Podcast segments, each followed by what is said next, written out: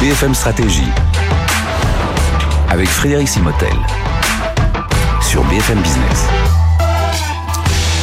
Bienvenue dans ce nouveau cours BFM Stratégie avec notre professeur Xavier Fontanet, ancien président d'Isilor. Bonjour Xavier. Bonjour Frédéric. Merci d'être avec nous. Alors pour ceux qui ont suivi en replay, vous allez pouvoir retrouver euh, un cours que l'on vient d'avoir sur le rachat d'actions. Et puis là, il y a beaucoup de choses, hein, parce qu'il faut enlever tous ces préjugés négatifs euh, sur, sur tous ces termes.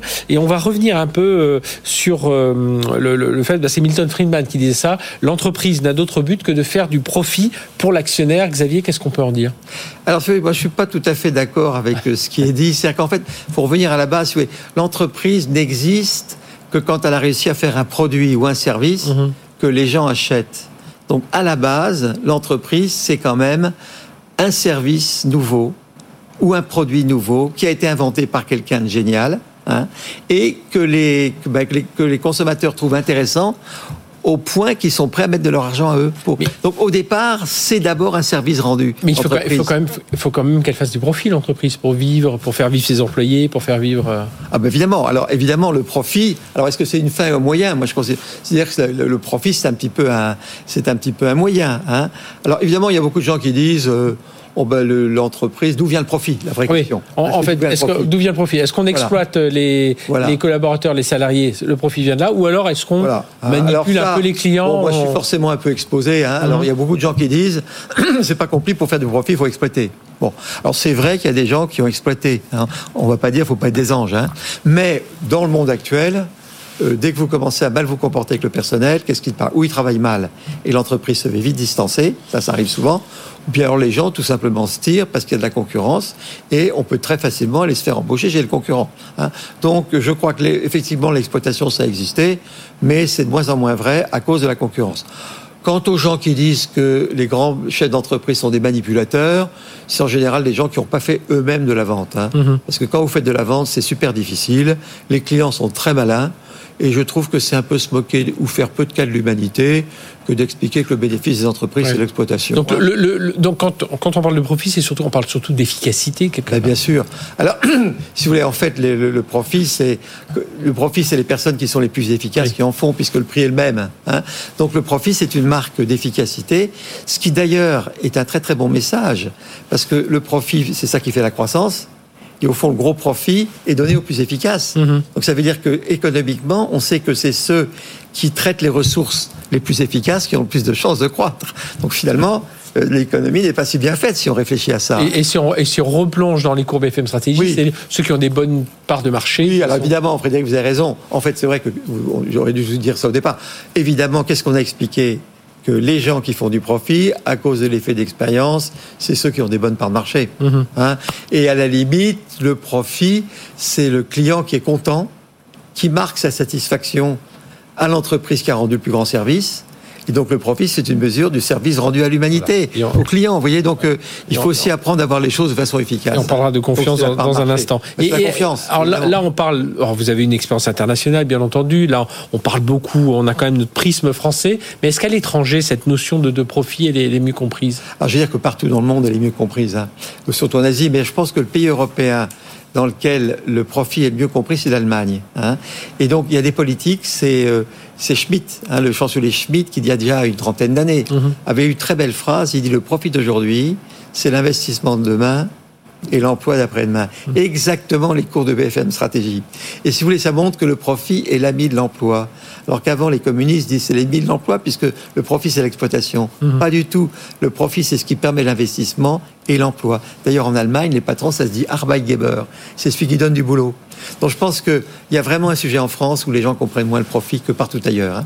Le profit, parlons du capital maintenant. Expliquez-nous ah un oui, peu le capital, là, le capital et comment, comment il se forme. Le et, capital, c'est évidemment aussi très mal vu, si vous voulez. Alors, c'est à tort, parce qu'une entreprise ne peut pas exister sans capital. Hein. On l'a vu dans toutes les émissions. Euh, il faut du capital pour faire une entreprise. Euh, il faut des machines-outils, il faut des bureaux, il faut les ordinateurs, il faut des stocks de produits finis. Donc, il faut du capital. Qui est-ce qui donne ce capital? Au départ, c'est toujours le chef d'entreprise. Voyez? Et qu'est-ce qui se passe après? C'est quand l'entreprise se développe, en général, c'est tous les bénéfices qui sont réinvestis. Mm -hmm qui sont remis à risque. Donc il y a les investissements, il y a les, les risques qu'il prend aussi. Les risques qu'il prend. Et donc en fait, quand on réfléchit à qu'est-ce que c'est que du capital, ben, le capital, c'est de l'épargne investie à risque. qui donne du boulot aux, aux- aux collègues et aux concitoyens. Donc l'entrepreneur, c'est un saint, c'est un saint laïque. Finalement, il se prive de liquidité pour donner du boulot à ses compatriotes en prenant des risques contre des étrangers. Donc, qu'est-ce qu'on a contre le capital? C'est formidable. Moi, j'ai envie de pleurer tellement c'est beau. bon, j'ai un peu Autre- loin, mais bon. Autre, autre mot aussi important, on reproche souvent, c'est le dividende. Et c'est vrai que Oui. c'est en suivant les cours BFM Stratégie, moi que j'ai bien compris l'intérêt ou pas de Oui. verser un, un Oui, dividende. Et c'est pas toujours. On peut Alors- parfois garder, on l'a vu dans l'exemple du rachat d'actions, que le, le Vous dividende avez, vous avez raison, parce que fois. Milton Friedman dit effectivement le profit pour l'actionnaire ou le dividende pour l'actionnaire. Bon, mais le dividende, il faut réfléchir à ce que c'est. C'est pas du tout évident de toucher un dividende, un dividende parce qu'au départ, l'entrepreneur a investi, donc il a mis son fric. Pendant toute la période de croissance, il a rajouté du cash. Il s'est parfois endetté, comme on l'a vu dans nos cours. Bon, et donc il y a des liquidités qui sont rentrées. Et c'est uniquement quand l'entreprise s'arrête de croître que le dividende est disponible. Mhm. Mais il y a des tas de gens qui ont investi dans l'entreprise et qui n'ont pas de résultat quand l'entreprise s'arrête de croître. Parce qu'ils ont un point mort, vous voyez Mhm. Donc le dividende, c'est pas du tout quelque chose qui est donné. Et quand quelqu'un a investi, a pris des risques pendant une longue période, ben, qu'on lui rende l'argent qu'il a investi, surtout si l'investissement était bon, Oui. je trouve qu'il n'y a rien de mal. Donc le dividende, c'est tout à fait normal. Il n'y a rien de diabolique dans un dividende, vous voyez Et on, voit des, des startups aussi qui, qui utilisent ces dividendes. Ben oui, mais les startups, si vous voulez, intérêt à pas trop payer de dividendes, parce que la startup, elle a intérêt à lever du capital, vous voyez. Euh, C'est qu'une fois qu'elle a réussi, qu'elle paye du dividende. Une startup qui tirait trop de dividendes, ben qu'est-ce qu'elle fait? Perdre de part de marché, elle capote. hein. Donc il faut faire extrêmement attention. Le dividende, c'est une histoire de timing. hein. Le dividende, on ne peut le donner. Il y a deux conditions. Première, c'est que l'entreprise est rentable, hein, quand la période de croissance s'arrête. Et deuxièmement, on le fait que quand la croissance tombe. Parce que quand vous payez un dividende et que la croissance tombe, on ne fragilise pas l'entreprise. Mhm. Si on paye le dividende trop tôt, on freine la croissance. Donc elle descend pas la courbe d'expérience comme il faut, vous voyez. Hein, donc le dividende, c'est une affaire de timing. Mais si on le fait au bon moment, moi je trouve en tant que prof hein, oh, bah, euh, que c'est normal. Il n'y a, il y a pas de chat, il y a pas de, fois chez- de, de- de chat fouetté dans toute cette affaire. Alors, parmi les autres mots mal aimés, c'est celui de la concurrence. Concurrence, oui. Alors ça, c'est un, monde, un mot qui n'est pas aimé. La concurrence, c'est, on dit toujours c'est la loi, du- plus fort. Mhm. Hein, tas de politiques qui dit euh, c'est la loi du plus fort, euh, c'est le fort qui écrase le faible. Alors d'abord, la concurrence, il faut voir qu'il y a un côté de générosité, parce que qu'est-ce qui fait baisser les prix? Qu'est-ce qui fait la courbe d'expérience Qui fait que les prix baissent? Eh ben, c'est la concurrence qui fait baisser les prix. Donc il y a une notion de générosité spontanée grâce à la concurrence. Baisser les prix. Et puis alors maintenant la concurrence, depuis qu'il y a Nadal, elle a une bien meilleure cote puisque Nadal a toujours dit euh, Federer, c'est Federer Ouais, qui a dit ça. Federer a dit sans Naval, Sans Nadal, oui. je ne serai pas où je suis. Ouais. Vous voyez, il avait dit ça après avoir perdu contre Nadal. Et donc la concurrence, c'est ce qui fait grandir aussi. Alors, je reste C'est ce qui fait qu'on se, on- se défonce. Donc c'est pas si mal la concurrence. Je reste dans cet univers de la, de la concurrence pour parler de l'antitrust, justement. Ah oui, alors- et, et pour vous, alors, pour vous, l'antitrust, c'est pas un gros mot. Ah et au contraire, vous êtes même pour un antitrust plus musclé. Je suis complètement pour un antitrust absolument pourquoi musclé. Ben, C'est-à-dire qu'en fait, il y a des moments donnés où l'entreprise, quand elle est vraiment trop forte, elle peut régner sur le marché. Et là, elle commence à dominer le consommateur parce qu'il n'y a pas de concurrent qui la titille. Mhm. Donc là, c'est le devoir de l'État de casser. Donc personnellement, je suis tout à fait en faveur d'États musclés. Alors si vous voulez, l'économie de marché, pour qu'elle soit légitime, il faut qu'il y ait un arbitre. Il faut qu'il y ait un arbitre qui soit respecté, il faut qu'il y ait des règles, et quand quelqu'un triche, il faut qu'il y ait le coup de sifflet et sortir les gars. Je suis complètement pour, et ça c'est une noble mission de l'État. Hein. Alors c'est valable dans le business, c'est aussi valable dans le marché financier. hein, parce que on a surtout parlé du business, mais il y a aussi le marché financier. Ben, tous les délits initiés, Mhm. c'est un véritable scandale, Oui. parce que c'est un vol. Les gens qui donnent des comptes truqués, c'est voler tout le monde.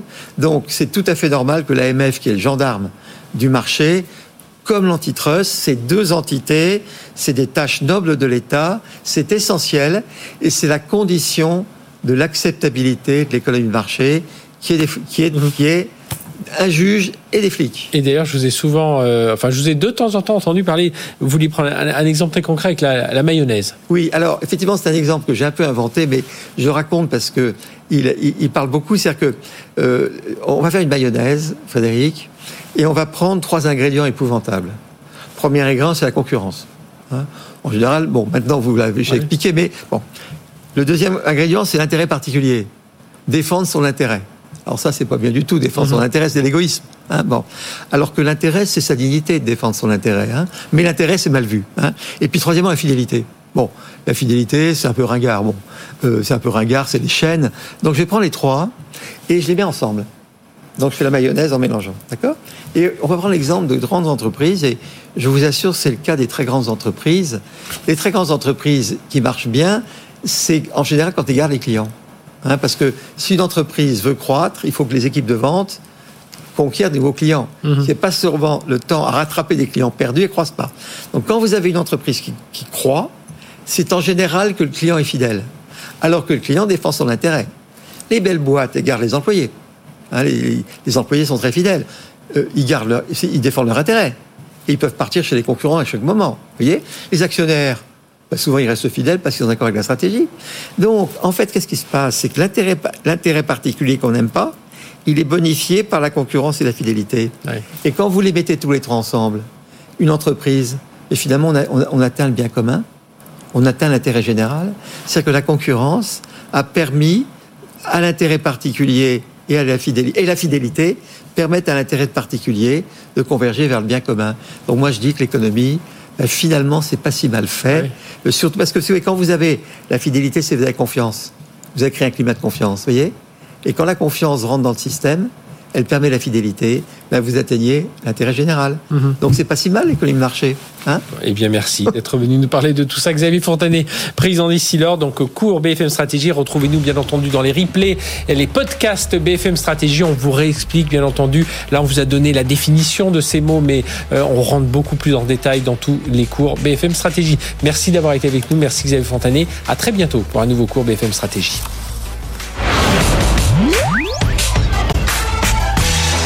BFM Stratégie sur BFM Business.